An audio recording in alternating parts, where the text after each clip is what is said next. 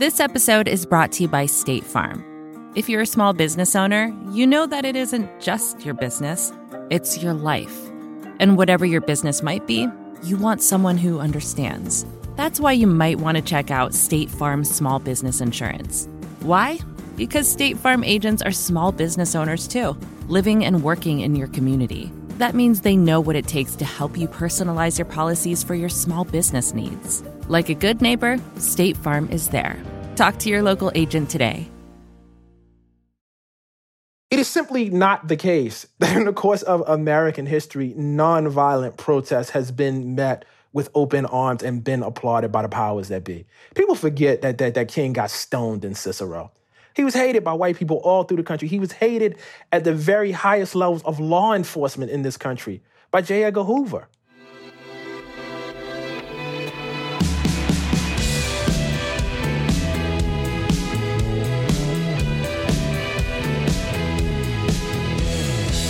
Hello and welcome to The Ezra Klein Show on the Vox Media Podcast Network. Here's the thought I can't put down right now. What if there had been no video? What if the world hadn't been able to see the last eight minutes and forty-six seconds of George Floyd's life? Something I wish we never had to see. Maybe it's not even a question. We, we, we know what would have happened, right? Nothing. We would have been told he resisted arrest. The police had feared for their lives. A man who may or may not have passed off a twenty dollars counterfeit bill deserved to die at the hands of the state, that there was no other choice.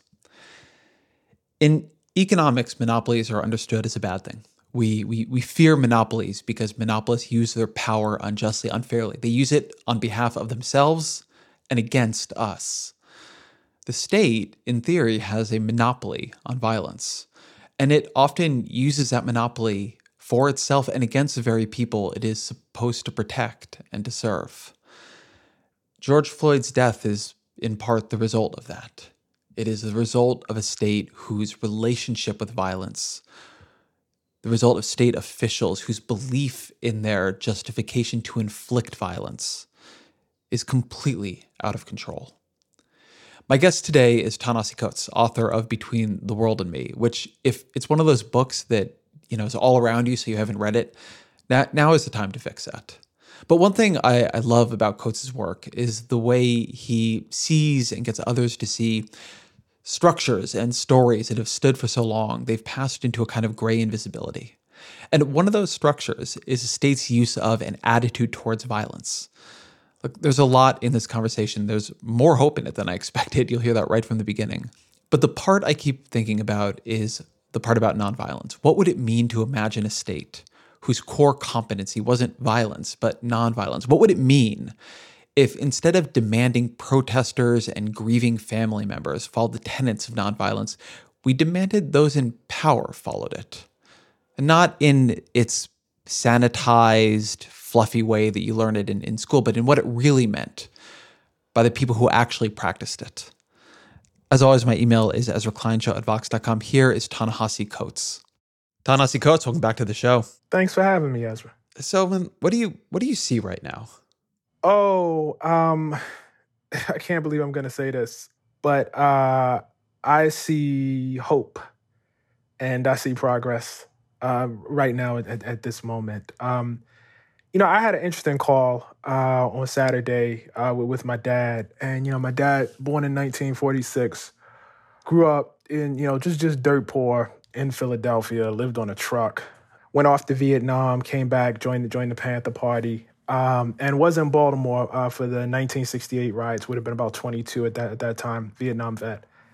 And I, I asked him if he could, for me, compare what he saw in nineteen sixty-eight to what he was seeing now.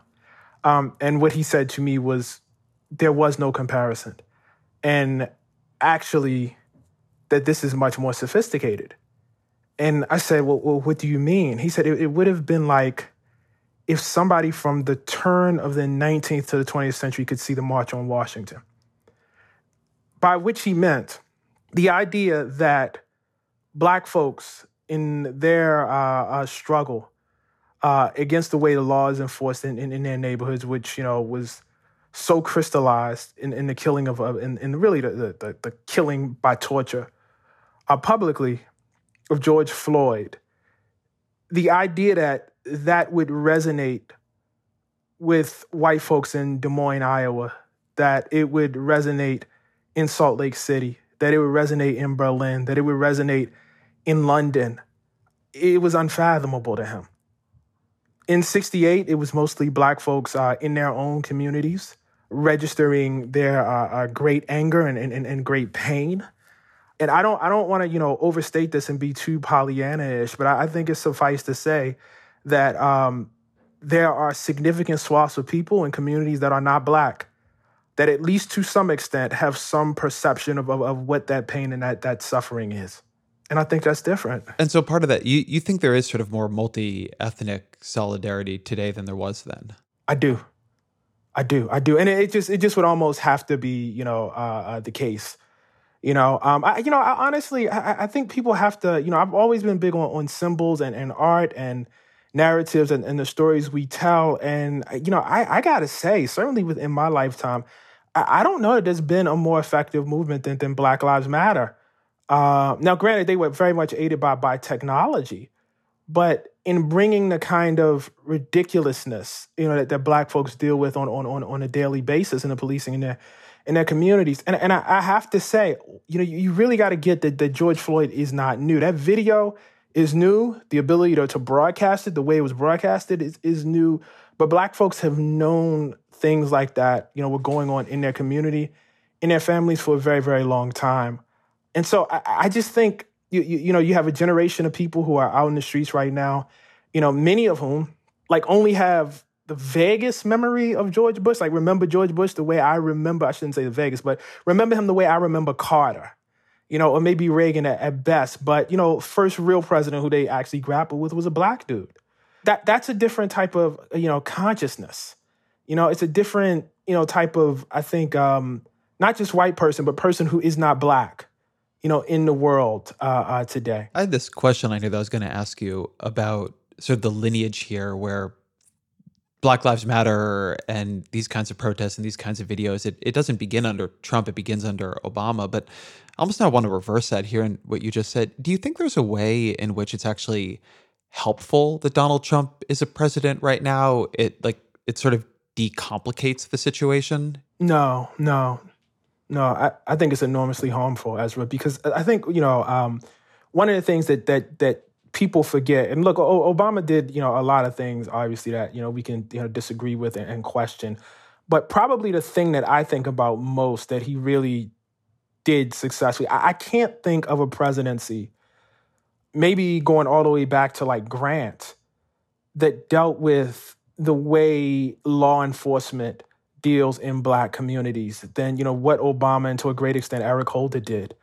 Um, the Ferguson report was historic uh, because the narrow way that, you know, politicians would have dealt with that, you know, before is to go in, you know, was the narrative true or not, and then release a very, you know, sort of thin, you know, report. But the expansive way it it, it did, you know, looking into the police department, basically revealing them, you know, to be, you know, little more than pirates coming into the black community and using the black community as a funding mechanism for this, for the city government. The way we saw how that's, you know, not just true in Ferguson, but true across the country.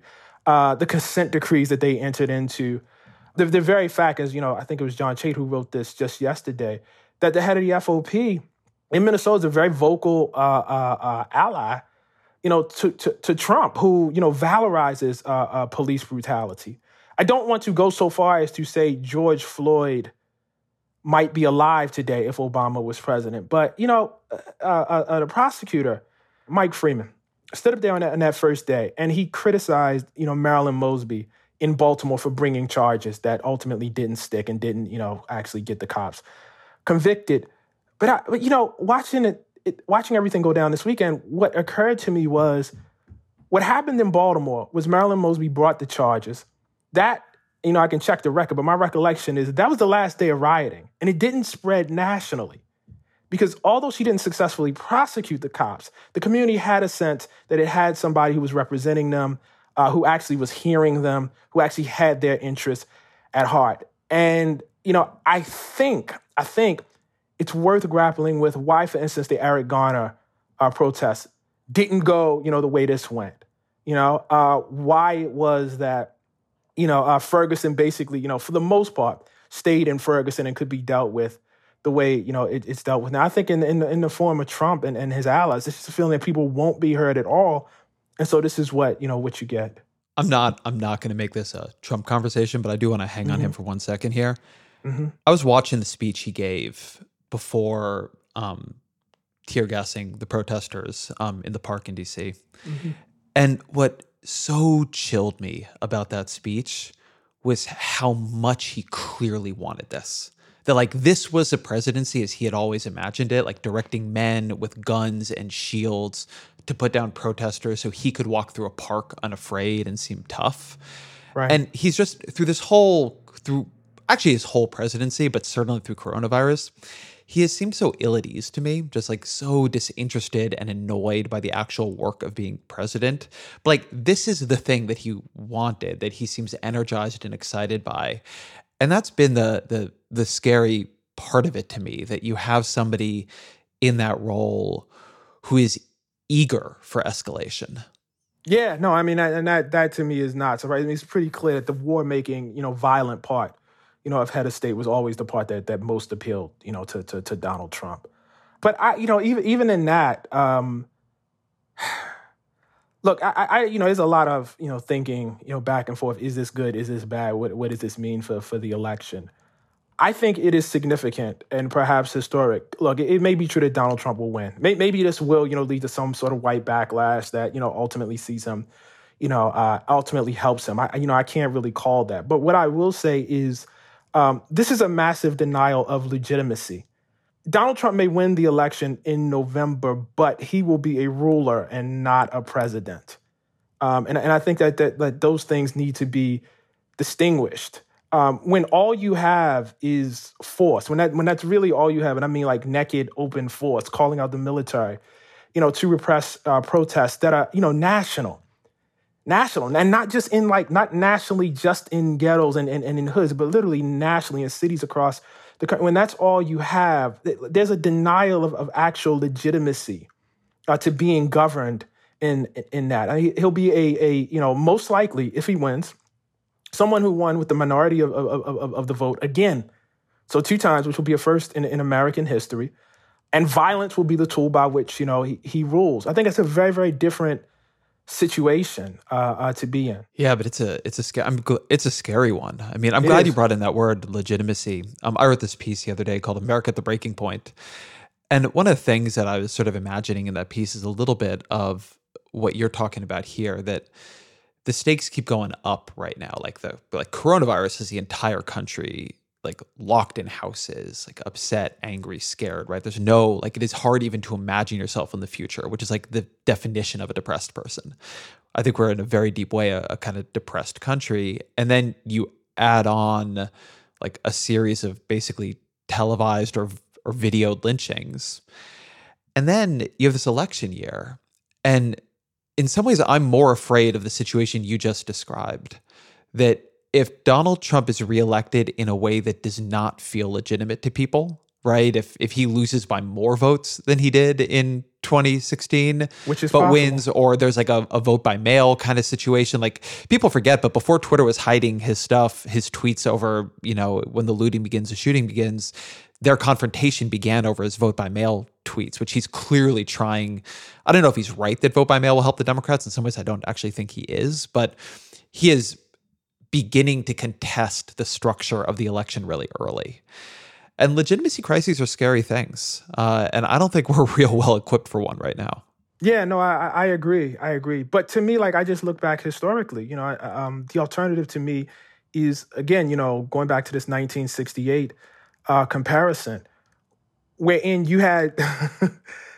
So let, let, I think we should, we should, let me, let me expand this out a little bit if I can for a moment. This might seem like a massive generalization, but I think I can say among, let's just say at the very least, a large swath to a majority of Black people in this country, the police are illegitimate. They're, they're, they're illegitimate. They're, they're not um, seen as a force that necessarily causes crime to decline, causes violent crime to decline. Oftentimes you see Black people resorting to the police because they have no other option. But they're not seen as the, this, the level of trust that I would say maybe Americans in other communities bestow upon the police. That that's not, I mean, the very conversation, the very idea that Black people or Black parents have to have a quote unquote conversation, the very idea that the talk is a thing speaks to the idea that the police are not legitimate to Black people, because the reasons why they have to have a talk Um, are not, you know, reasons that, you know, we would have, you know, in any sort of world that that we want. They're about force. They're about the fact that, you know, uh, you could be a victim to lethal force because you used a twenty dollar bill that may or may not have been counterfeit, because you were asleep at night in your home and somebody got a warrant to kick down your door without knocking over pursuit of drugs for somebody that lives some ten miles away. So that that has a, you know, and, and that illegitimacy that Black folks have always felt um, in their communities, I would argue, has been nationalized. And I don't know that everybody in America, you know, feels that way. Um, but I think large swaths of Americans now feel not even necessarily the police are in- illegitimate, but that Trump is the police. And that Trump is, you know, uh, they feel about Trump the way we feel about cops. You know, this is somebody that that, that rules basically by power. I would prefer that situation to nineteen sixty-eight, where we're alone and we're in our, you know, little ghettos and we're in our neighborhoods and we know something about the world and we know what the police do, but other folks can't really see it and they can't really know it. And if they can, they're unsympathetic. I, I would prefer now. I don't like it. I just want to be clear. I don't like it. Um, but, you know, the long, when I, when I think about this historically, you know, the, the long history of Black folks in this country is conflict, is struggle, you know, um, between ourselves, you know, and, and the state and other interests within the society, um, so that we can, you know, live free. And this is like, again, you know, going back to my dad, like this is the first time that I think a lot of us have felt, wow, the battle is legitimately joined, you know, and, and not just by, you know, white people, by, you know, other people of color. I mean, the demographics of this country and how it's changed, you know. When I hear that, that, that, that brother in Minneapolis, you know, uh, talk about how his store was burned down, and him saying, let it burn. Lock those cops up. Let it burn. That's a that's a very, very different world. You know what I mean? It's a very, very different, you know, situation. It's not a great one. You know, it's not the one we want, but but the kind of peace of the conquered, you know, which is what it was in in, in, in sixty-eight and in previous years in, in this country. Um, I don't know, man. I, I I wouldn't prefer that. On that sixty-eight question, Chris Hayes had this tweet the other day where he said that, and I'm quoting him here, the two most flagrantly lawless presidents of the last sixty years have both been the most insistent on law and order, which shows how little it has to do with law and how much it's about maintaining a specific order. And, and I wanted to build on that idea with you. It, it seems to me, we there we have this term, we group it law and order, but it seems to me that there is a lawlessness embedded in a certain kind of order, and that right. we like put these two things together that's often opposed. Right. And and I'm curious what you think of that. Yeah, I think that's true. And also there's also a, a lack of order too, actually. Yeah. You know, because you don't know what the cops are going to do and when they're going to do it. You know, there's actually a, just a total kind of uh, a, a lack of peace. And, you know, I, I think in, in, in many times, you know, this this this phrasing is used to, you know, cover up or, or to somehow legitimize or sanctify violence, you know, against people, and not, you know, make it, you know, seem like the thuggishness that that that it actually is. Yeah, you, that, I think that point about the police is exactly where I wanted to go with this. It, like, you see the way this gets cyclical and self-reinforcing here really well. So police probably, I mean, they probably broke the law, certainly should have broken the law, certainly betrayed the fucking law in in killing George Floyd, and that unleashes protests which which break the order. And that then is used by a lot of conservative politicians, and I think guys like Tom Cotton have been pretty scary here, in creating this justification for police to break the law again to impose this version of order, right? I mean, Tom Cotton talking about like using the military on American citizens, no quarter, right? Which is exactly how you don't treat citizens of your own country. And you just really see it. The way that order is used to justify lawlessness on behalf of the state, and that like what people are disguising themselves behind is the fact that it doesn't look like lawlessness to a lot of folks as long as the state is doing it. It doesn't appear the same way as an anarchist in a black face mask throwing a brick. But I mean, when you look at those videos of cops just casually turning rubber bullets on people who are filming them, who are posing no threat of them, like that is just a crime. Like it's nothing else. Right. And, but, and I think one of the things that's probably changed over the over the past five years is, I, you know, and again, I don't want to be overly optimistic, but I do think it started to look like lawlessness.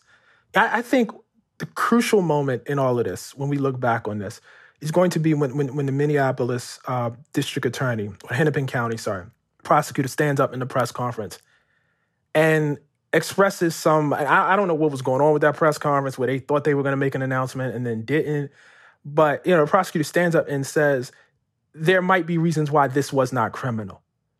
Okay, so if putting your knee on somebody's neck and torturing them to, them to death for eight minutes is not criminal, if that's not against the law, then there is no law.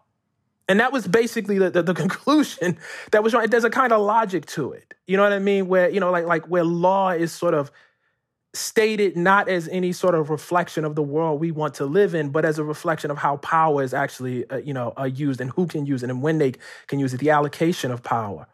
You know, and, and, and so I think that, and, and not just that, I mean, these are, you know, you, you have to put that on top of all the other video, on top of Walter Scott being shot in the back, you know, Eric Garner being, you know, choked, Ahmaud Arbery, Breonna Taylor, you know, uh, uh, the door being kicked down, Sandra Bland, the cop telling her, I'm gonna, there've been so many indisputable instances of outright criminality. And I'm saying what we would call criminality, you know, uh, uh, subtracted from, you know, whether, you know, the law has ruled it or whether the society or whether the state has said it's criminal or not. But what we feel in our bones to be criminal, what we know if anybody else did, we would rule it as criminal. And even given, you know, the job that and the task that we put on police officers, still, you know, that's not something that, that we've liked to see. There've been so many cases that have been put in front of people that are not he say, she say, but just, you know, you can see it going down that I, I think, again, maybe not the majority, maybe not the, the majority, but a critical mass of non-Black people have come to see the enforcers of the state in a different kind of way. This is on top of all the conversation about mass incarceration and this country having the largest prison population uh, in, in the world by far, despite not having the largest population. All of this, I think, is, is, is really, really coming together. And there's a certain number of people that I think were larger in the past that, that, that are seeing it. And I think that's what's at the root of this. I mean, I, I, th- I think that's really right. I want to talk about a piece of this that I am not sure I quite yet know how to talk about, but so we're going to try to tentatively walk through it. Because I want to talk about the way that rioting and disorder is getting used here. And part of the reason I, I don't quite know how to talk about it is that I think there's like a language breakdown. When we talk about the police, the police are an institution. I mean, they're different institutions at different places maybe, but like you can call up the police, like you can find their address. And in terms of protests, and particularly in terms of like there are people in protests who are rioting sometimes, people who are looting, they're just chaos tourists or people who are accelerationists. There's like a million things going on in disorder. And like you can't call up the head of it and ask like what people are doing and what the strategy is. And there is this way in which like what I see happening is police trying to, and a kind of like a coalition in this country, trying to hide the disorder created by brutal policing in the disorder, the civil disorder that that policing gives rise to. And it's tricky because like I get why people are upset about rioting. And I like I've heard many of the protesters being really, really upset about, um, you know, looters coming in under their cover. But there's some way in which it seems to me that the police often operate symbiotically with the disorder they generate. That is really, it's just, it's both dangerous and it's really frustrating. Yeah, I, I think that's true. And, and I think one of the mistakes that, that are made is um, to view quote unquote rioting or uprising or how, like as um, like as political strategy. So it, it, like, what you'll often see is this comparison between what's happening right now, what, what happened in Baltimore, what happened in Ferguson, with, say, you know, Martin Luther King uh, in Selma, for instance. And people will say, well, what, what is what is most effective? But that's not what, what, what rioting actually is. If you look at communities as, as, as communities of, of human beings, natural creatures who exist in the world, who tend to react a certain way um, when put under X number of pressures, I think it becomes a lot more sensible. What happens to a community of people who are policed arbitrarily Uh, violence is, you know, tolerated against, against them, not just in the moment, but has historically been tolerated. Their grandfathers and grandmothers, their great-great-grandfathers and grandmothers can tell stories of, of, of, of police officers either not stopping lynchings or jumping into lynchings. Their fathers and mothers can tell them stories of, of, of things actually happening, and then they experience it themselves. And so they, they have a, a kind of illegitimacy with law enforcement, often see, you know, other figures within the community as more legitimate than actual cops. The idea that cops, you know, just come in and escalate things. And then you see like a video like that. And you know that could have been you, and you know that could have been your son, or it could have been your husband. What is the natural reaction? Is it to form a committee and then, you know, pre- present a, a list of possible reforms? Is it, you know, actually, you know, what, what we would call nonviolent protest? Well, we tried that. We tried that. That was Colin Kaepernick taking the knee. And he was driven out of his job and out of his profession, not just by the N F L, but by the president of the United States, chief law enforcement officer in the country, helped perpetrate a situation where he could not practice a craft that he had been training at since he was a child. What? A, okay, so so what is the natural reaction? You know, Black people are human beings too. They get angry. They get sad. They get depressed. They have natural reactions to things. I mean, this is like um, you have a guy who, you know, has been eating poorly all his life, hasn't been exercising, and he has a heart attack and he's on the ground grasping at his heart. And we're yelling at the heart saying, heart, what are you doing? Heart, stop having a heart attack. It's insane. I mean, what did we think actually, you know, what happened? And I, I know this is, you know, um, overstated, but I think it bears repeating that it was only weeks ago that we had armed white men showing up at the Michigan legislature, literally shutting the organs of democracy down. And we saw a very, very different reaction to that. Not just by the police, but, but you know, by the White House and by how it was saw uh, uh, in the larger society. That wasn't the first time, you know, it happened. I'm thinking about the armed standoff at the Bundy Ranch, you know, um, where you have folks actually training guns on federal officers, and they retreated, you know. And so I, I think at, at the root of this is an inability to extend the kind of humanity that, that you know, we extend to white people in this country, uh, to people who, who are not white, and specifically to Black people. This episode is brought to you by State Farm. You've heard it before. Like a good neighbor, State Farm is there. But it's more than just a tagline, because State Farm agents are small business owners themselves who live and work in your community. And if you're in the market for small business insurance, who better to work with than an agent who understands what it takes? State Farm agents can help you create a personalized insurance plan that fits your small business needs and budget. Talk to your local State Farm agent today about small business insurance. Like a good neighbor, State Farm is there. You have this discussion um, in in Between the World and Me of about learning like over and over and over again in school about the civil rights movement and and, and nonviolence. And, and you have this line that I've been thinking about this week, where you write, "Why were they showing this to us? Why were only our heroes nonviolent?" And then you say that um, how could the schools valorize men and women whose values society actively scorned? And there's just something really. I think there's something pretty profound in that. It's I almost think it's like it's one thing to preach nonviolence if you yourself are nonviolent. Right. But it's another thing to preach nonviolence if it's only a basically unrealizable standard that you make other people meet. Yeah. In order to be taken seriously. Yeah, I see I, like and I've even when I was writing Between the World and Me, and certainly uh, more so since then, um, I have come to understand it and, and come to believe in the deep moral case, you know, that, that that you know most effectively made by King for nonviolence, that you actually don't want to repeat what the people who are oppressing you are, are doing, that when you do violence on, on, on to someone else, that there is something corrupting about it.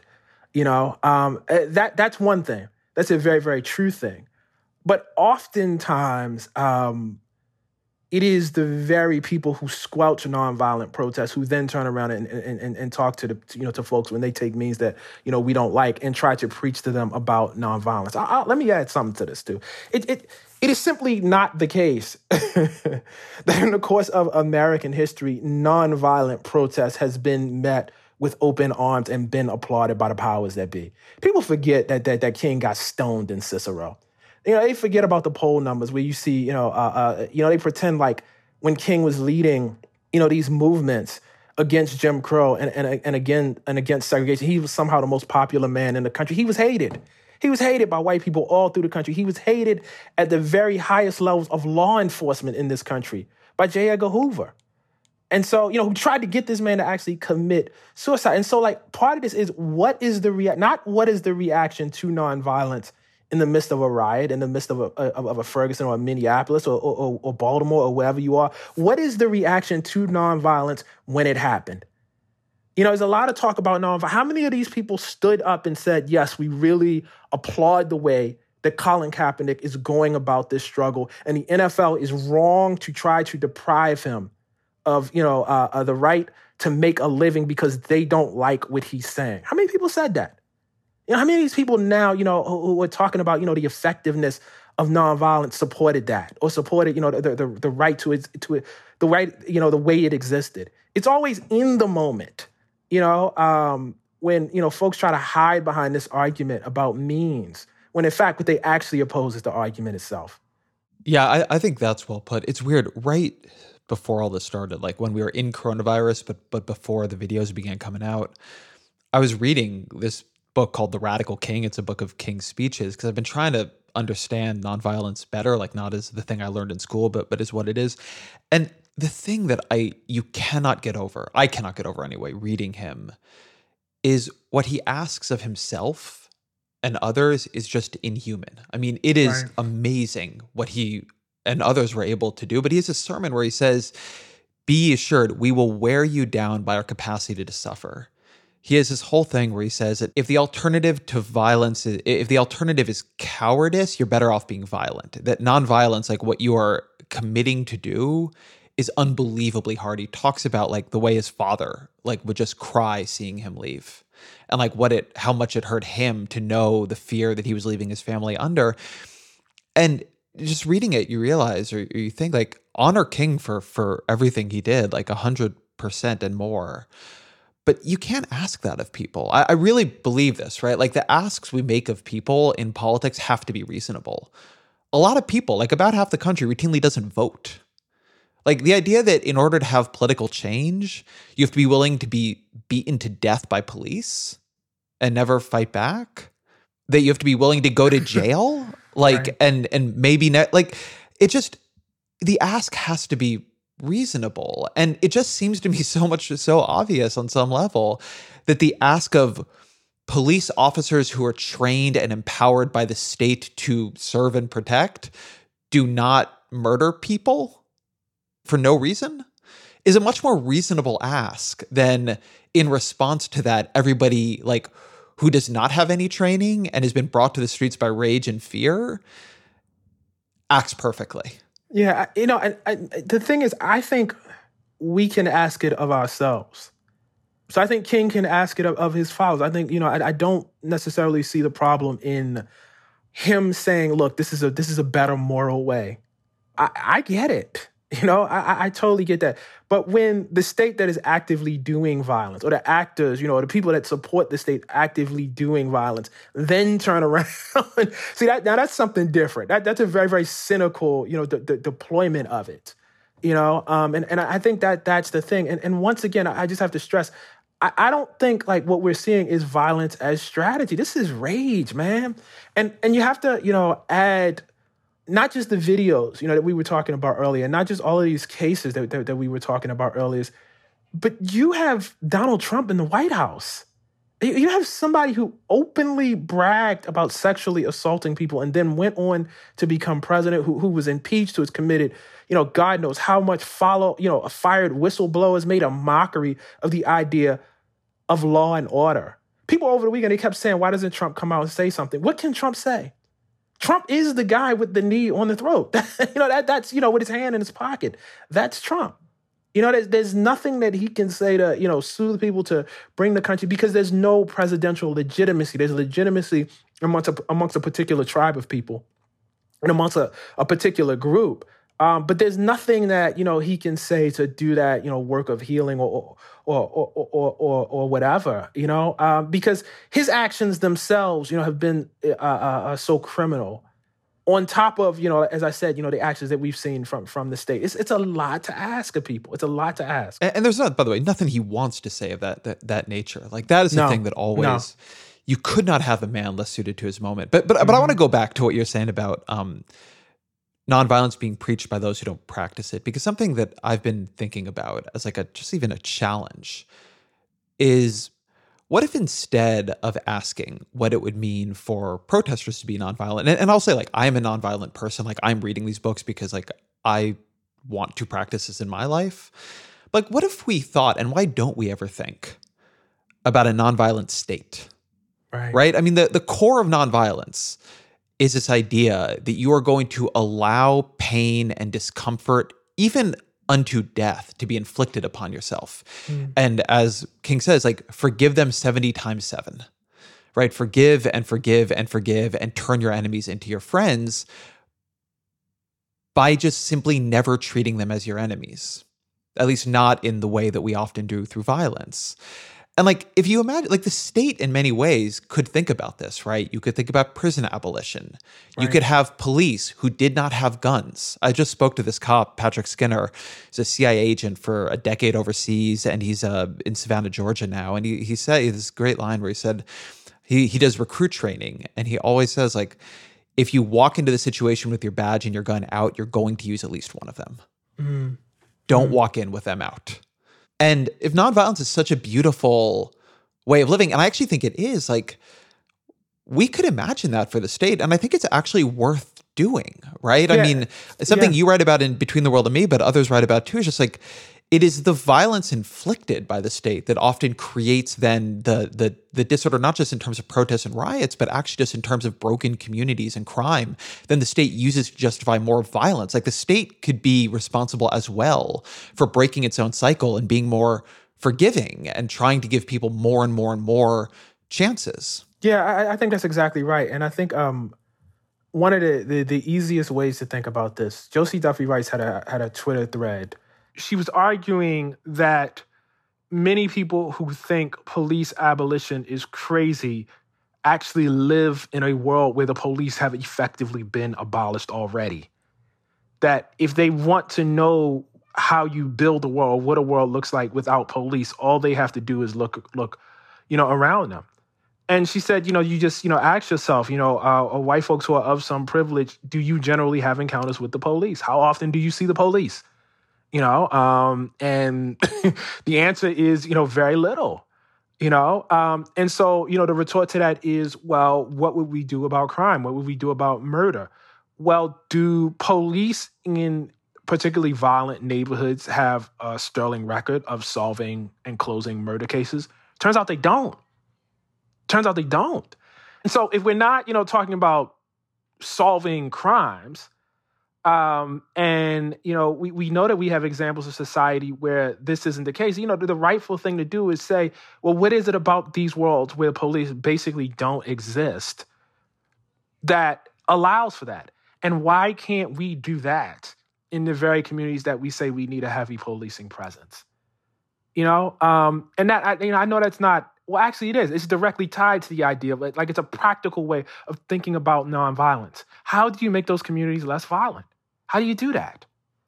You know, and I think a lot of times people hear that language and they think, you know, we're off in Fantasia land somewhere, when in fact they live, at least to some degree, in the very world that we're trying to build already. It already exists. It just don't exist for us, you know? Um, and, and, and I thought that was just such a, you know, just a great way of making that thing tangible. You know, we, um, one of the problems is many times our politics and our political imagination is limited by our politicians. Um, and not even that the politicians necessarily do anything, but I think people who could do more to try to imagine a different political world oftentimes are obsessed with like the filibuster. Hey.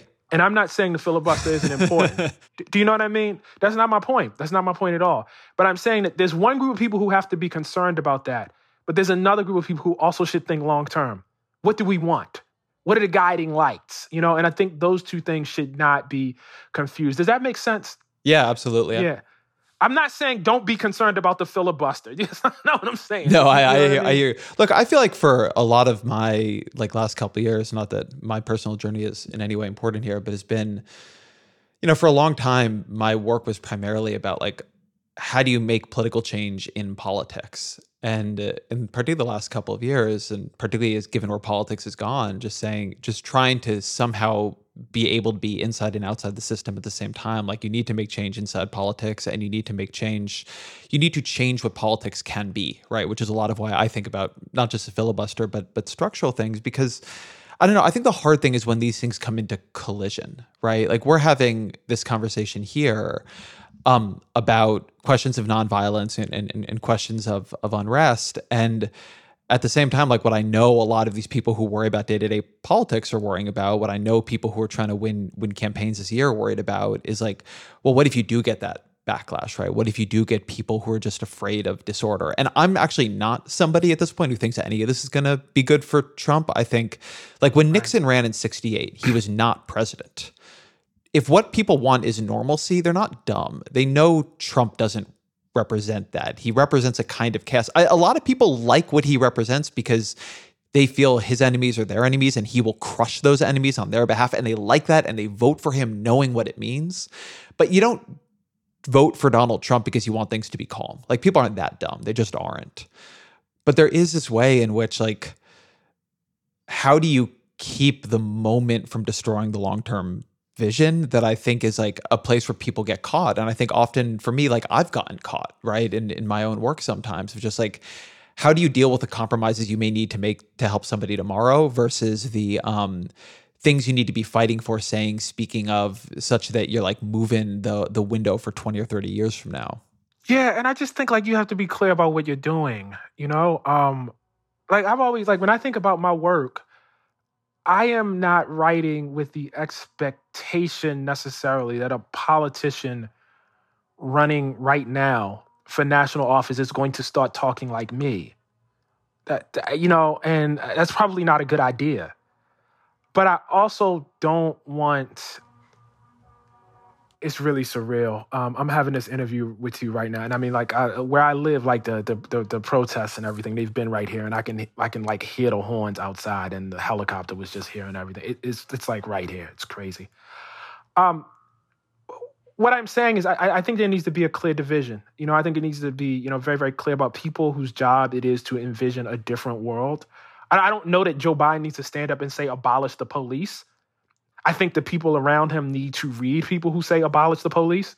And I think they need to be, you know, familiar with the argument and not dismissive of it, and then figure out, you know, how they interpret that, how do they build, you know, that world in the in the small, you know, sort of pieces that they do right now. So it's not even so much, I, I think folks need to talk like activists or talk like me or anything like that, you know. Um, but I think in, in, in awareness of, of where people are and what position they're playing. And, and I just think so often, you know, we very, very, you know, and maybe I'm sensitive to this because I, you know, kind of went through it with, with reparations, but because a thing can't be done right now, isn't doable right now, there's a feeling that it should not be talked about or, or thought about, you know? And I just really want to distinguish how people, and maybe it's just like presidential elections distort everything, you know? Um, but I, I really want to distinguish between how people whose job it is to bring together a broad coalition so that they can win an election should speak, and people who are writers and, and, and thinkers. I think those are two different things. You, you and I were having a conversation a couple of weeks ago about ideas of the public. And and this is bringing it to mind for a very specific reason, because you, you made this great point when, when you were talking to me about it, that um, you could see the way the narrowed idea of the public, like the narrowed idea of what the government should be, how much it had dominated, not in terms of the Republican Republican Party, which had like maybe believed in it, but the Democratic Party, which began to operate within that framework. And it's one reason to this that I think it's really important and powerful to try to like talk about and change values. I mean, I'm we're doing, I think, some pieces right now as we speak on on defunding police and trying to understand these these policy ideas. But it's also why I've it's why I was reading about nonviolence before this, actually. Um, and and it's why I think it's actually a really powerful value here, because I think it is really worth imagining. What if you built a state where it's what, like, the philosophers say, right? The core thing of the state is its monopoly on violence. Right.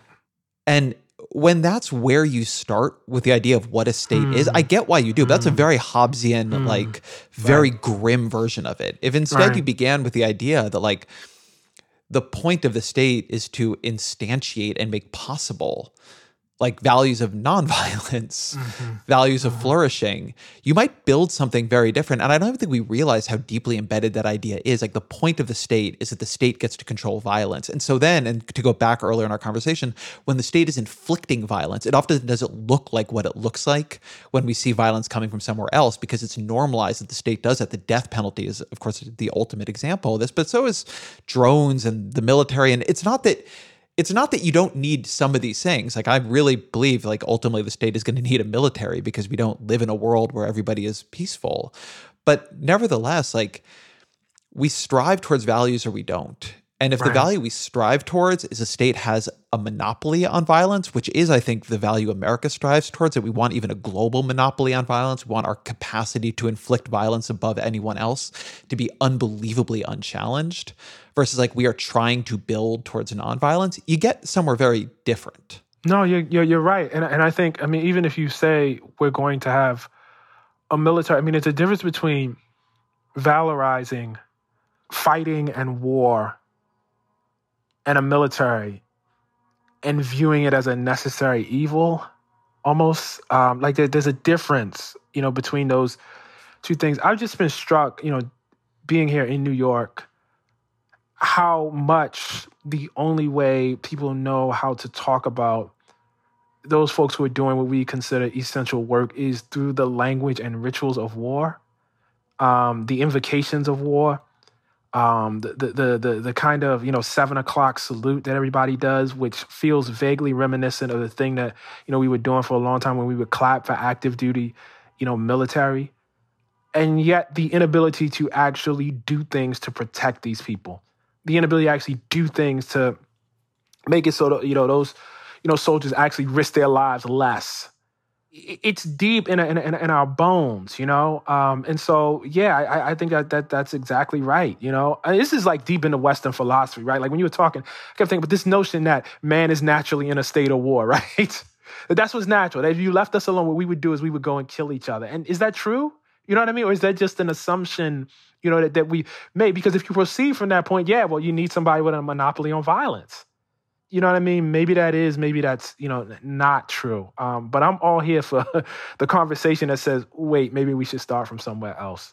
I just did this conversation that came out on, on Monday with Rucker Bregman. And it's funny, it came out and over the weekend and on Friday, like the protests and the, the, the violence really intensified. And I thought, well, like that conversation is just ill-timed. And, and, and now I think it really wasn't. So he wrote this book called Humankind, and it's all about trying to argue that human beings are not naturally violent, that we're actually mm. naturally friendly, that we're a social species. Mm. And it's it's a it's an idea of like how you would build a society on this very different view of human nature, and he's trying to prove it. And one of the things that came out for me in the conversation is I don't I'm not sure I buy all of it, in the sense particularly that I don't buy that humans have a nature. I think we have right. a lot of possible natures that can be brought out by different social structures around us. But something that he talks about in, the, in in there is like this idea of like non-complementary behavior, that we're so used to the idea that um, if you do something to me, I should treat you that way in kind.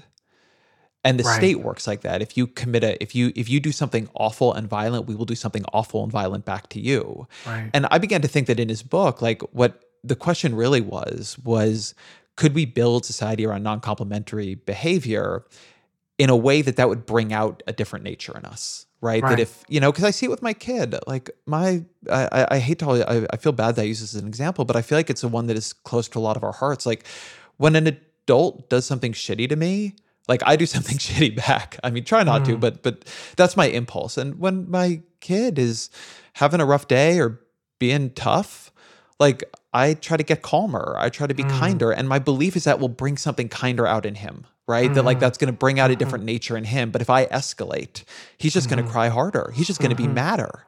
Mm-hmm. And we mm-hmm. like lose this in our dealings with each other. But I, I think it's like such a great question of what if the state were built in a less complimentary way. I mean, just because like people keep using King quotes and and I've been thinking about like what would happen if you applied this to the state. There's this one from him in the sermon where he says that like, the nonviolent resistor would contend that in the struggle for human dignity, the oppressed people of the world must not succumb to the temptation of becoming bitter or indulging in hate campaigns. To retaliate in kind would do nothing but intensify the existence of hate in the universe. Along the way of life, someone must have sense enough and morality enough to cut off the chain of hate. And I just think, like, what if you just replace the oppressed people in that mm-hmm. with the government? Like, the mm-hmm. governments of right. the world must not succumb to the temptation of becoming bitter or indulging in hate campaigns. Right. To retaliate in kind would do nothing but intensify the existence of hate in the universe.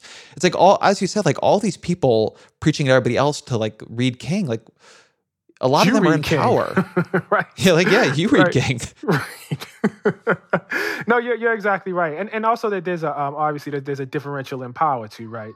Uh, because the people who are called on to be nonviolent are the people with the least amount of guns and the ability to do the least amount of damage. Whereas we don't, um, you know, call upon that, you know, for those who have the most power and actually can do the most damage. So I I I I think it would be a very, very powerful, you know, thing. But, you know, to to to think of a world like that, we are far from it right now, you know, in the midst of this with the president Uh, that that that we have. But, you know, just, you know, taking this back to the beginning, you know, in my own sense of optimism about the moment, I can't believe I'm saying this, but I feel like we're closer than we were in nineteen sixty-eight. I feel like more people get it. I feel like more people understand it. Um, I, I, you know, little things. I don't think a Democratic candidate could do Sister Soldier today. I just I just don't think that, like, it's possible. I don't think Ricky Ray Rector is possible today. You know, I think we live in a very, very different universe, and and you know, struggle is hard, and you know, it it involves moments like this that nobody's happy about or nobody's pleased with. Um, I don't like seeing you know uh, uh, people you know breaking windows or, or or doing whatever or doing you know what we call looting. But by the same token, I don't like seeing you know uh, uh, you know a government, say in Ferguson, looting its civilians. You know, I don't like seeing a, a state, you know, wherein, you know, big business, you know, and big corporations and Wall Street, you know, is allowed to effectively, you know, loot people, you know, through the way that they design their home loans.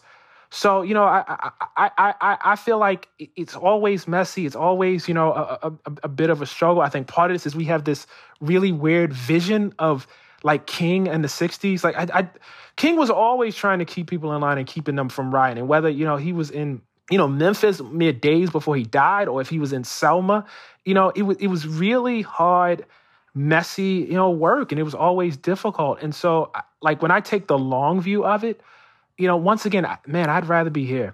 I'd rather be here. Support for The Gray Area comes from Burrow. Getting the right furniture for your place can be really annoying. At this point in my life, I've probably gone through maybe three sets of outdoor deck furniture, and it's a pain in the ass for a different reason every single time. It doesn't look like it did in the pictures, the assembly isn't what they said it was, or it's just not as advertised for whatever reason. Thankfully, Burrow is the furniture company that wants to make it all a little easier.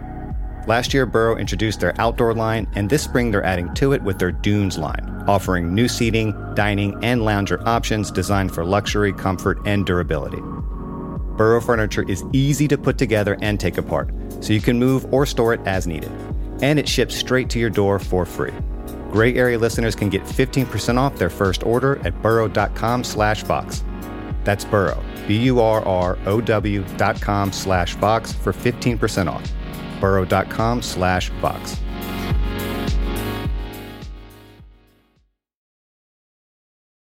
This is, I know, like a like a dorm room question, but I actually think dorm room questions are useful. Like, what mm-hmm. do you what do you think the purpose of the state should be? Wow. Probably to spread as much happiness to as many people as possible, or to enable as much happiness among as many people as possible. Probably that. But that definition would probably get me into trouble, right? Um, because then one would say, well, what about if I had a five percent m- minority who I did, tr- you know, a tremendous amount of evil to? You know, probably the, the correct answer is, I don't know. I really don't know. I've never thought about the question like that. But I think it has something to do, and I'm thinking as I'm talking to you, Ezra, I think it has something to do with the broad dispersal of, of, of the possibility of happiness and not having pockets of people who you tolerate cruelty towards and building that happiness in the least exploitive, exploitative way possible. So maybe I've worked myself into a, into a definition. Um, I think the state exists to enable as much happiness as possible for as many people as possible in the least exploitative and cruel way as possible. Something like that. Yeah, I like that. I mean, I, I just, I, I also just came up with this question on the on the spot, so I don't think I have a great answer either. But the only the only thing that my gut answer is, the state exists to make collective action possible. And I, I know that's like too weak, but like that's like the first thing that I always think, like the thing that people miss in the state, it's collective. Mm-hmm, mm-hmm. And I think people often want to outsource things to the state. Mm-hmm. Like you do it. Mm-hmm. And like that's very, like that's very, I, I was thinking about this a bit because I actually think Donald Trump has in his own head a very distinctive view of what the state is there to do, right? There's a lot of things the state does that he just doesn't care about. But like what Donald Trump wanted the state to do for him is to keep him safe and keep him feeling powerful mm. and allow for the accumulation of his wealth and power. And he was mad whenever that didn't happen, whenever like it felt to him like he was in danger or his his people, as he defined it, were being disrespected or something like that. Like So so you have this line in Between the World and Me where you say that the power of domination and exclusion is central to the belief in being white. And, and I was thinking about that because I just reread it last night to, to talk to you. And and I was thinking as I read that line, which is a strong fucking line, that Trump is now, the word he has fastened on is domination. Mm-hmm. Like that mm-hmm. is literally the word he is choosing to come back to and back to. He's using it in speeches. He's using it in tweets. He just like has it as his own sentence in a tweet today, right? Like like the like we did it in D C. It was just domination. And I think for him, the state is about domination. And mm. I think the state should be about collective action and and probably in the direction that that you do. But I think it's really different to imagine the state as enabling people to do things together rather than like imposing order on them. Yeah. And owning yeah. violence. And I just, I've been thinking a lot during this, just how much are in, like, there are two things I think we've seen that are, are coming together in a weird way right now. You just brought up essential workers. It's like, mm-hmm. what work do we think of as essential in the economy? A lot of it is care work, right? A lot of it is care work that we don't treat that well. But like we've we've developed in a weird way now a working definition of who is essential.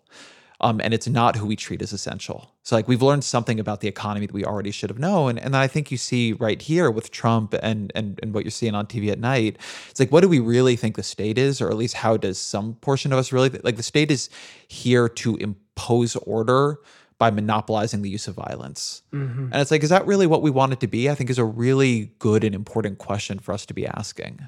You know, the other thing I like about that definition that you just gave is, uh, and I know you've talked about this, you know, on the podcast, you, you've expressed several times um, your discomfort with A, the the the, the, the phraseology, social distancing, um, the way, and I've been thinking about this a lot, the way we wag our finger at people who are not, you know, socially distancing. And I, I say that to say that I think the philosophy, if there's been an overriding one um, for how we've combated COVID, which is still here, still out there, um, is no, you do it. You do it. You do it. You do it. Um, you wear your mask. You, you know, uh, stay six, six feet apart. Um, you don't go to this place. You don't, and, and not the very we that you're talking about. It it it it's it's really, you know, there's this thing.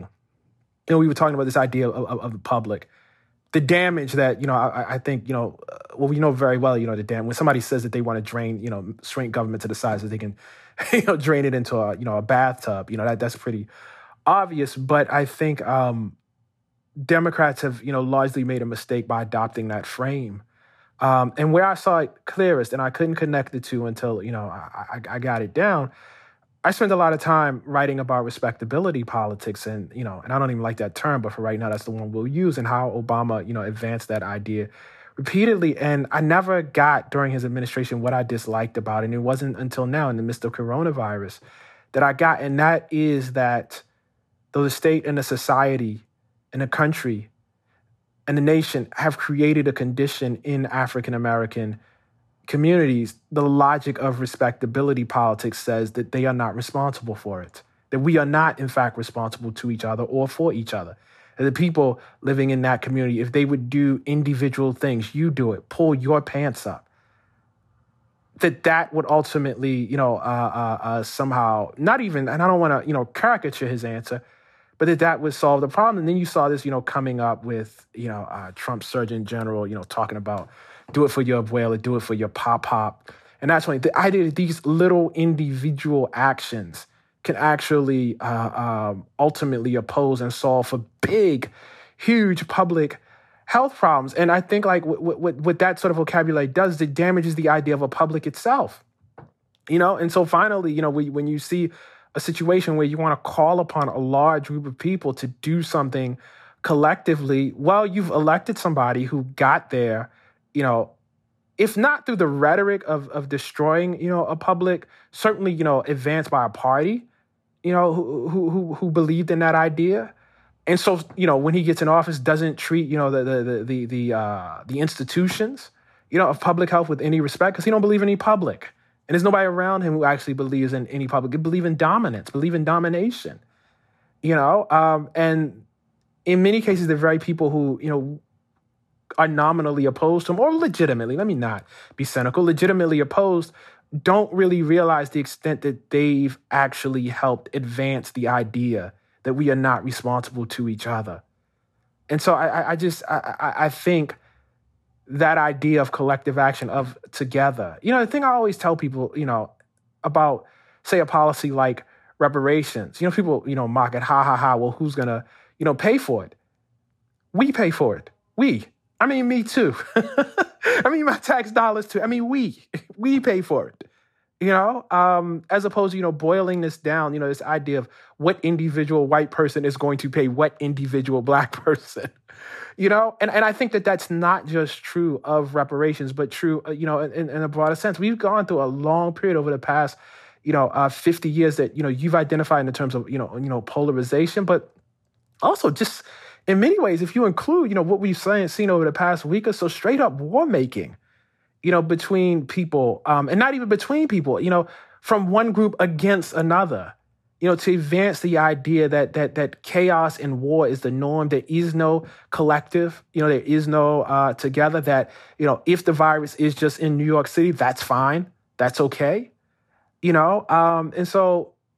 I would be, you know, obviously all for, you know, uh, an idea of the state that, that you know, put forth a, you know, a greater notion of, of community and, and, and public action. One of the things you're talking about, I feel like when you talk about the public, it's just a connection it just made for me is, I mentioned this guy, Patrick Skinner, a couple minutes ago, is this police officer in, in Georgia, who I, I followed on Twitter for years um, uh, because he just... just tweets about police work in a very different way than than I've heard it talked about before. But one of the things that he talks a lot about is what he calls just like the neighbor mindset. And he always calls like everybody he's dealing with, like in the way he discusses it, is like neighbors. And so I asked him in this interview, like, just like, what do you mean by that? Like, what is a neighbor mindset? And it's just, it's kind of so simple. Um, and he just says, like, I know it's kind of cheesy, but he says, like, we all matter. None of us do. Like, I live here. I can't know everybody, but I call everyone my neighbor because they literally are. And I can't put my knee on the neck of my neighbor. Right. And the thing that, like, I think is powerful in the idea of the public that you're putting forward, or the idea of neighbors that he's putting forward, is that, like, how we view people and our relationships to them really, really matter. And just the thing that is so, so clear, right, is that the police who are at those protests of like the right-wing anti-mask long gun people, sort of like those people were considered in the public. And so the police showed up like without riot gear and just like in their little like kind of cloth masks. And, you know, like they were there to keep some order, but like they were there sort of constructively, it seemed. Um, and then when you look at the police who are massing in front of these protests in riot and SWAT gear, like, I get to some degree even like why they're doing it, but like they send a message. Like, they are not walking in there with the sense that everybody's on the same side, that you're all neighbors. Right. That they're part of the public that is protesting and is upset, that they have a stake in this too. Like, over there is the threat. And the thing Skinner keeps talking about is, you know, people want this to be a training problem, but it's not a training problem. He says, like, we train for the thing that we are valuing. And what we value is this idea that we are in a war on crime. And like, when you treat your neighbors as an opposing army or an insurgency, like you, when you train for war, you act like you're in war. Right. And so like, it, it seems, I think like, like, cheesy stuff a bit, this question of like, who do we include in our ideas of the public, or who do we include our ideas of who's a neighbor? But it, I think it's really, really important. It's like so at the base of everything. Yeah, no, I, I think, I think uh, you're right. I mean, it's probably too late for this, but the thing that immediately occurred to me is just a basic thought, thought experiment. And again, it may well be too late for this, but if you imagine a police force that doesn't show up in riot gear, do people feel okay throwing stones? Do people feel okay throwing things at them? Like, is is that like, or do they react differently? I guess what I'm saying is, when you deploy in the armor and weaponry of war, is that in and of itself a provocation? I think people hearing this might say, well, adhering to this idea of the, you know, the, the, the monopoly on violence of the state, well, you know, the police have to make this show of force. But do they? Do they? I'm, I'm not sure. I'm not certain that's true. You know, I mean, I I know at the very least that, you know, the, the hypothesis has never been tested. You know, it, all I know is in the communities I grew up in, and in everyone I know who is close to me, people view calling the police as the thing of absolute last resort. I used to live at one thirty-seven and Broadway. It was a very, you know, at that point, ungentrified area of Harlem. And there was a club right across the street from us. Um, and every Friday night, it would get rowdy and it would, without fail, spill out into the streets and folks would start fighting, right? And I was away one night uh, when we first moved up there, and my wife called and she said, I'm really worried about, you know, what's going on. I'm worried about people talking about going to get guns, da, da, da, da. Should I call the police? It's absolutely not. Absolutely not. Do not call the police. If you if you want to see someone get a gun, if you want to see the possibility of shooting, call the police. And what I said to her is, and, and this is, you know, what, what ended up happening. I'm sorry, I probably didn't say this, so I think it's what actually happened. There were some older folks who lived on the block, some older men, and they defused the situation. They defused the situation.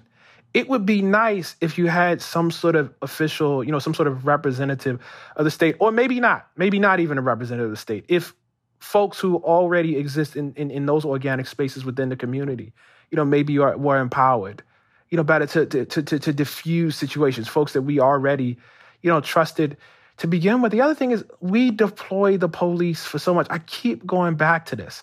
Like when I think about what these folks died over, was a twenty dollars counterfeit bill that may or may not have been intentionally used worth eight minutes of torturing somebody? Was it worth it? Was it, what horrendous crime were you solving or trying to prevent when you kicked down Breonna Taylor's door in the middle of the night, guns blazing? What what was what was the thing? Atiana Jefferson, like what was the tremendous thing where, you know, the neighbor calls because the door is open? What what was the grave threat that you faced that caused you to fire in to the windows? The, the, the brother's name I'm, I'm, I'm escaping, you know, is escaping me right now, who just got killed in, in Louisville during the protest. What was the grave threat that you were combating that caused you to deploy lethal force? We we we do it so easily and, and, and so casually and, and so habitually. And again, you know, the only thing that's making me feel somewhat good about this moment is going back to this concept of neighbor. It is quite clear that in cities around the country, there is at least a critical mass of people who look at George Floyd and say, that's my neighbor. That's my neighbor down there. And this is intolerable. This can't continue. I think that's a little different. Yeah, no, I, I mean, I do think if there's any, any good thing here, it, it really is that, you know, it's funny, you're making me think of a story that, that I heard in D C. I had a friend who owned a bunch of bars there, or didn't, or ran a bunch of bars there, I should say. And um, he told me once that when he was younger and he did this, he, when he was hiring for a bouncer, he would always hire like the biggest, baddest looking guy he could. And that he learned it was a mistake. That if drunk idiots, like, saw a giant bouncer at the door, pretty often, like, some drunk idiot would want to test them. Mm. They would like see it as some kind of a threat, and it like right. often escalated in fights. And he began hiring just really normal looking people to to work the door, and it just stopped. Like by not creating the by not having the initial interaction where there is a sense of threat, a sense of domination, right? You're not going to do anything because we can stop you. I'm not saying that would right. work for literally every place, but it is what he found. And I also, there's like a really interesting story, like how you walk into a situation, what you structure in it, it really does affect what you get out of it. What you're saying is sort of similar to along the lines I've been thinking on. It's not that nobody's tried this before, but we don't do it at a national level.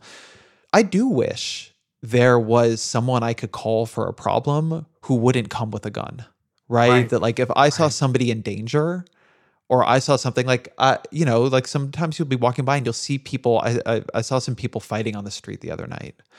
And I thought to myself, like, I should call someone to make sure this doesn't get out of hand. And then I realized like I didn't want to call the police because it was like, it was two homeless guys and I didn't want them arrested. Like they were having a problem, but I I thought their night would get worse. Um, and like there were, you know, whatever, some people around who looked like they could stop it if it needed to be stopped. But if there was somebody I could call for something going wrong, who I knew was just a mediator, just like unbelievably skilled at de-escalating situations, I would feel much more comfortable making that call.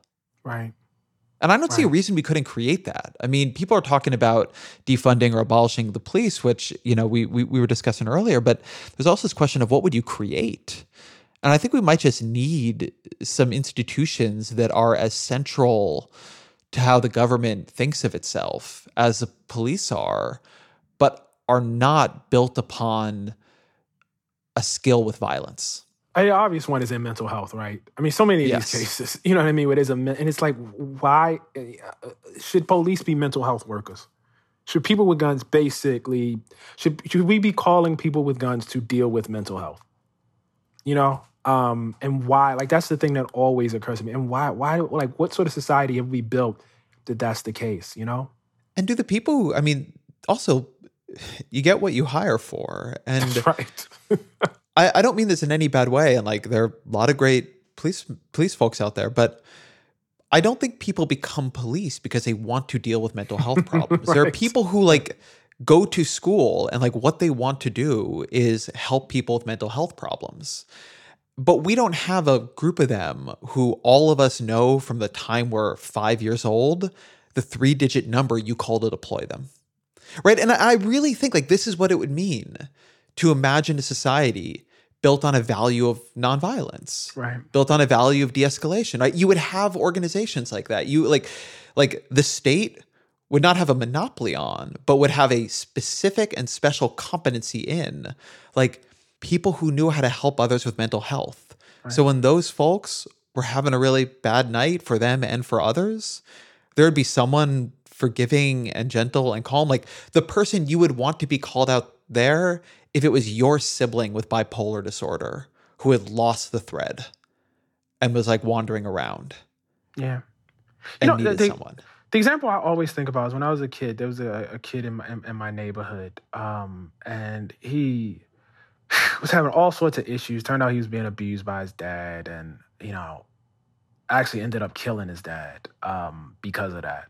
But um, he was known to have a temper and, uh, you know, act sort of crazy. And there was, you know, one time he got into one of my brother's friends, and the kid basically, you know, was in front of my house, and uh, my brother, trying to defuse it, my older brother, brought him into the house. And the kid was picking up a metal stake. He pulled a metal stake out of the ground like they were doing some construction or something. He started swinging it in the air. And my dad came out to defuse the kid, to get the kid to, you know, basically stop and, uh, you know, go back, go back home or go, go wherever. If my dad had pulled out a gun and shot that kid because he was swinging a stake at people, we would have thought that was crazy. Everyone on that block would have been horrified by that. And he wouldn't be able to, if he said, I was in fear of my life or I was in fear of the lives of other people around me, they would have said, so you shot him? You shot him? That's what you did because you were afraid? You shot him? And yet, you know, we have basically written it in, into, you know, case law. That's okay. It, it, it's a it's a crazy idea. It's a crazy idea. The people who have the most power, that because, you know what I mean, you feel afraid and, like, you can kill someone.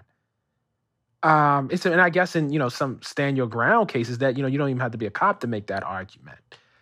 You know, I, I don't know why, you know, why I have some theories for why we can't employ that, that basic, you know, sort of logic. And again, I think we're getting closer to it though. I think we're getting closer to it. You can tell me if not, but, but can I get you to talk about the Tony Judd lecture you gave a couple, I don't know, a year back now? Yeah, sure. You're going to have to refresh me on what part, though, but go ahead. I think it relates to this. Like, the thing in, in that um, lecture about the branding of the letter M and what people can and can't see as a crime. Because I, I do think when you when you say that, right, like, what stops us? I mean, part of what stops us is what we're socially taught to see and not see. Yeah. Part of what stops us, I mean, as you're saying, right, if your dad had shot him, you'd be like, what the fuck? What the fuck, dude? And then what if a that? policeman comes and like somebody is swinging a pipe at them and they get tased forty times or, you know, I mean, there there's a question of what we see as a crime. Um, right. And I think something about this moment is we're seeing more things than we did. And so the worst ones get seen as a crime. But a lot of the ones that aren't that bad, I think in another society would be seen as insane. You yeah. know, like the, like, I mean, the, what happened to George Floyd is like, it's a slow murder by torture, as you said. But there's a lot we're taught to see as okay. Right. And I think like, I love that speech you gave because I think it, it it speaks to that social construction of like when we notice something, it's not just immoral, but like a threat to order and when we don't. Yeah, I, it, it's kind of sad. Um, but, you know, we, we, we have so much work to do because the, the, when people often forget is the idea of criminality is directly tied in with with with slavery and, and enslavement. Um, it, it it's constitutional, you know. It's written, you know, in you know uh, the Constitution that, you know, our original fugitive slave clause, which effectively says if anybody you know aids an enslaved person in pursuing that which everybody else in the society is trying to pursue, that is their freedom, that person is necessarily a, a criminal. Uh, one of the earliest arguments that folks would make against communities of runaway slaves um, in Canada was that they were havens of criminality. You know, arguments made for enslavement that, well, if I if we don't do this to this group of people, they will naturally resort to crime. All through Jim Crow, long, long history of justifying segregation by saying these people are criminals. Arguing against, you know, uh, blaming, you know, uh, uh, uh, civil rights protests, saying these are the actions of outside agitators and black criminals. Um, J. Edgar Hoover, you know, once again, viewing Martin Luther King as a criminal, you know, backing up a little bit. The society itself viewing Frederick Douglass, Harriet Tubman as criminals. Um, as, you know, Frederick Douglass, you know, so sarcastically said, for having stolen his own body. This has effects. When, when when the society repeatedly tells itself that a group of people doing things that everybody else ordinarily does, when that group of people do it, they are somehow criminals. Um, so that, you know, you you get to a point where, you know, you you have Joe Biden who's going to the right, uh, actually of Bush, or bragging about being to the right, you know, of Bush in the early nineties in, in terms of, of the crime bill, in terms of not just the number of cops he's going to put on the street, but the number of jails we need to build, the number of, you know, crimes we need to make eligible for the death penalty. Um, and I'm, and, you know, in this case, I mean, he's running for president, but I'm not singling out Biden, you know, um, on the contrary, I'm saying it was so deep in the bones to speak this way, you know, for Biden, you know, to say, one of the things I'm trying to do is, is lock Willie Horton up. That was a natural thing to say because when you've already got a portrait of a group of people is somehow innately tied to criminal, branded with with with the letter M. You know, as I was talking about in that lecture, there's a um, a woman who's escaped slavery, and in an ad, you know, for this woman that that that that, that the slave master is, is is you know working so that he can retrieve this woman.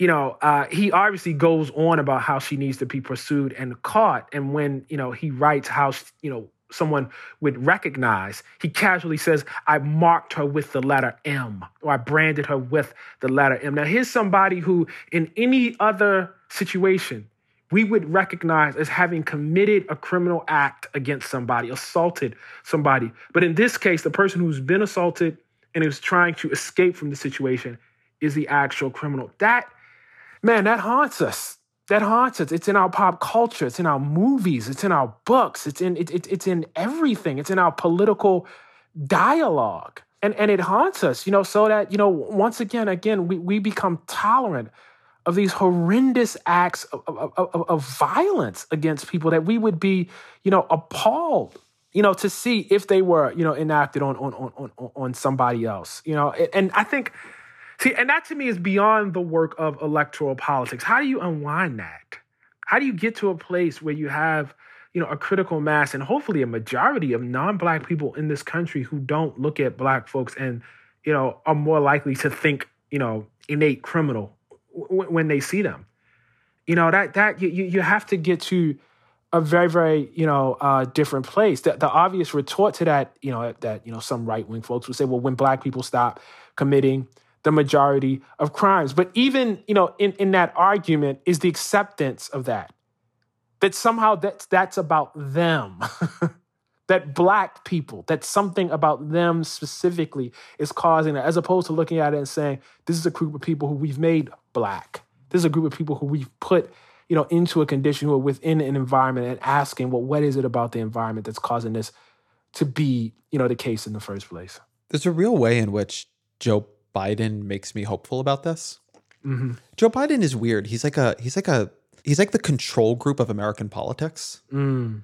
He's been in it so long. Right. And he's kind of always been in the center of his party. Right. He's like right so, at the center on every issue. Exactly. Everything. Right. And so looking at the way he's changed, you can see the way politics around him is changing, right? Like that mm-hmm. conversation we're mm-hmm. having earlier about there's work being done like inside to pass a bill. Like Biden is already is always like right there on that work inside to pass a bill. And then he also slowly is reacting to what is happening outside, right? Mm-hmm. Like, what, mm-hmm. where, where is the, the culture? And people were making this point. Um, the New York Times had a good piece on this, that if you looked at his first video about the George Floyd killing and then the, the protests that had turned violent, it just didn't have any of the, on the one hand, on the other hand, like, you know, the order is important, but so is the, mm. like, it was just mm. straightforward, right? Like, there has been a murder committed by police. And like, that is the cause of this. Like, even more so than the way Obama would talk about things like this a couple of years back. Yeah. And you just, yeah. and like, and, and if you look at Biden's even just platform now, right? His policies, right? This guy was a partial author of the crime bill. I mean, the crime bill, like people, like, if I'm, like Bernie Sanders voted for the crime bill, right? Like that was a consensus document in American politics. And like now it is like the whole thing is moving away from it, including Joe Biden. And so there's this way in which you really see in him that, yeah, like something is changing. I mean, and that is another reason why when people are like, it's going to be like nineteen sixty-eight. I mean, I don't know what it will be like, but it's going to be like twenty twenty because it is like nineteen sixty-eight. Yeah.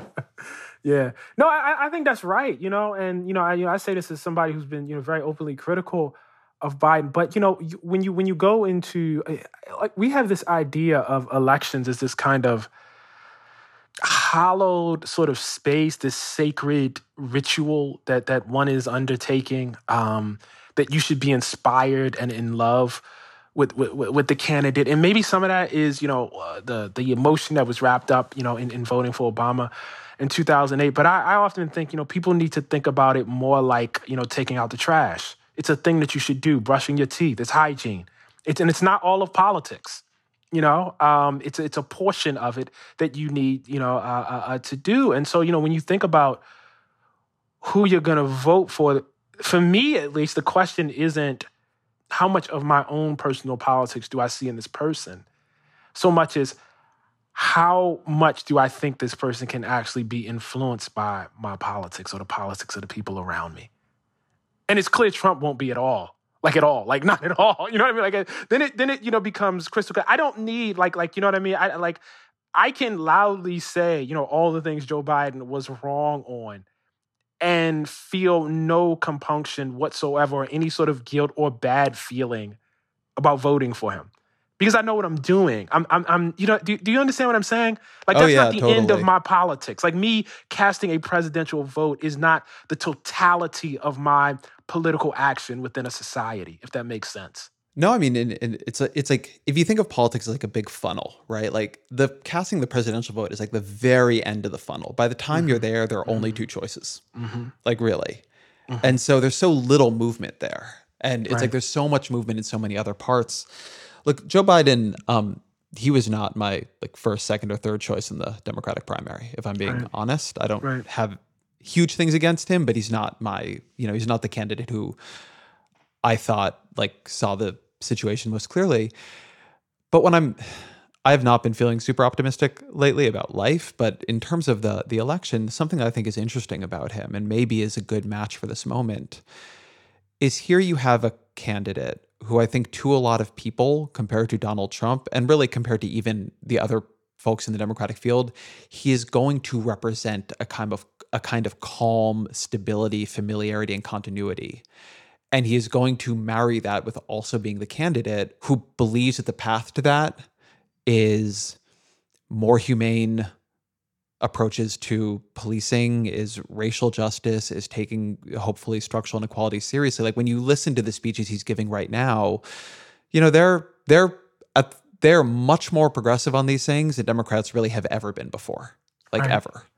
Right. And yet he's the old white guy who's been in politics forever, right. who like doesn't, you know, and I don't think it is not a good thing that those two things need to be married together. Like, you know, it is not a good thing that Joe Biden has so much more running room on what he can say than Cory Booker does. Like it really isn't. But in this moment, the fact that the person who believes that there should be justice here is also the person who people associate maybe with calm, right? I think is a, I think it's a good thing.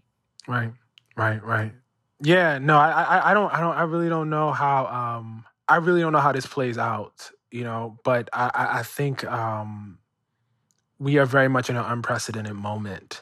And I think, you know, uh, direct analogs, you know, to other period periods don't don't quite work. It's just, you know, the, the the Democratic Party is so different demographically. It's it's completely different than it was even twenty-five years ago. Um, you know, I was one of these people who felt that what would happen is, you know, uh, you know, viewing whiteness as not a um, biological question, but a political question. By which I mean there, you know, groups of people, ethnic groups, who are sometimes welcomed within the, you know, tent of whiteness in one moment and are not in, in another. I guess it was my belief that what the Republican Party would do, you know, almost cynically, or what the conservative movement would do almost cynically, is that it would make room for other people under the umbrella of whiteness, as it, you know, as, you know, this country has done at other moments in history. And that's kind of not what's happened. You know, on the contrary, under Trump, they've just, you know, you know, uh, uh, doubled down, you know, on the race and made it more clear, maybe than it was under Bush, probably, you know, more clear than it was under Bush. That this is a white party. This is a white party. And so what that means necessarily then is that the Democratic Party is very, very different. I don't think Stacey Abrams, you know, even though she didn't win, getting as close as she did is really imaginable twenty-five years ago. Um, you just, you, the, the demographics of things and the very nature of what the two parties are, and particularly what the Democratic Party are, is, it's, I mean, you have a, a, a old white guy who, you know, it has to be said, basically was dependent on the black vote. I, I think I can say that. And, you know, I guess the dirty secret... Oh, I don't secret, think there's any doubt about it. Yeah, right. You know what I mean? And, and I guess the dirty secret of it is, you know, uh, whatever Bernie Sanders' appeal was ultimately dependent on the white working class vote too. You know, um, that's, that's a, you know, a very, very different thing, even within a Democratic primary, than it would have been twenty-five years ago. I think that's like a good, good place to, to bring this in. Um, I will say I did not exactly expect to, to talk to you and feel more hopeful, but I do. I feel better than when we started talking, which I appreciate. Look at that. Look at that. Me of all people, the last person in the world. You've been on the show before. I'm not going to ask you for books, but... I have books, if you like. I came prepared. Oh, yeah. I'll take them. And I'm also going to ask you to recommend a book of poetry, because I've been trying to read more poetry, and I know you do, or have I at least. I can do that, too. Yeah, yeah, yeah. All right. Yeah. Let's do some books. Okay, so the the the two uh, non-poetry books that I think about is uh, Punishment and Inequality in America by Bruce Western, um, which is about, you know, it's old at this point, it was published in two thousand seven, but still probably uh, the best survey that I can think of of how we got to this um, position that that that we we we we we've been in terms of the carceral state um, through the lens of uh, uh, sociology, and how, you know, it's been built to a shocking degree, you know, on the backs of black people and poor black people. If you want the numbers, you know, for it, um, and they haven't changed terribly that much in the past, you know, uh, ten or almost fifteen years. Um, I, I still think that's a just a just a masterwork. My friend uh, Diva Pager, who passed, and wrote an, an, an incredible book, a book that's been very influential in, in my thinking. And when I was at uh, The Atlantic, I would just cite this book, re- Religiously Marked, Race, Crime, and Finding Work in the Era of Mass Incarceration. And what Diva did, you know, I always tell people is, on some level, you know, being black in this country, we understand certain things about the country and how it works. And what Diva was able to do, which was very difficult, was to design a sociological experiment to demonstrate it empirically. You know, and the key finding that she basically made was that when you look at black people or you look at white people, I'm going to try to get this right, you look at white males who are high school dropouts, black people who are also high school dropouts, no matter whether they have, you know, a, a, a criminal record or not, are looked upon as though they do. This is a huge, huge conclusion. It goes back to, you know, that that that letter M thing I was talking about, that it really didn't matter whether you had, you know, committed a crime or had a, even those who did not were viewed as criminals by employers. And this obviously has large implications in terms of who we jail uh, and what uh, uh, um, our system looks like in terms of work. Um, the book of poetry I'm going to recommend is Carolyn Forche's uh, The Country Between Us. Ezra, we had, we had a conversation about this, you know, about another project. And I was making the point that I think people underestimate the power of writing um, in terms of why certain arguments stick and, and, and why they don't. I've always said that my, you know, objective as as, as a writer is not merely to uh, write in such a way um, that people read it and they say, yeah, I think that's correct. Um, it's to write in such a way that people are haunted, that they go to bed thinking about it, that they wake up thinking about it, that they tell their spouses about it, that they tell their children about it and their friends about it, and they, you know, grab them by the arm and say, you have to read this. To the extent that, you know, I've been able to try to practice that, the place I learned it was poetry, and probably, you know, maybe not the, the earliest poet to have that kind of influence on me who I find myself going back to repeatedly, but one of them is definitely Carolyn Forche and her book, The Country Between Us. All right, I'm going to definitely pick that up. And that, I will tell you, that conversation actually had a big effect on me. I've been trying to think a lot more about this. Um, Ta-Nehisi, man, I really appreciate you being here. Thank you. Beautiful. Thank you so much, Ezra. Thank you to Ta-Nehisi Coates for being here. Thank you to Jackson Bierfeldt for engineering, to Bert Pinkerton for producing, to Raja Karma for researching. The Ezra Klein Show is a Vox Media podcast production.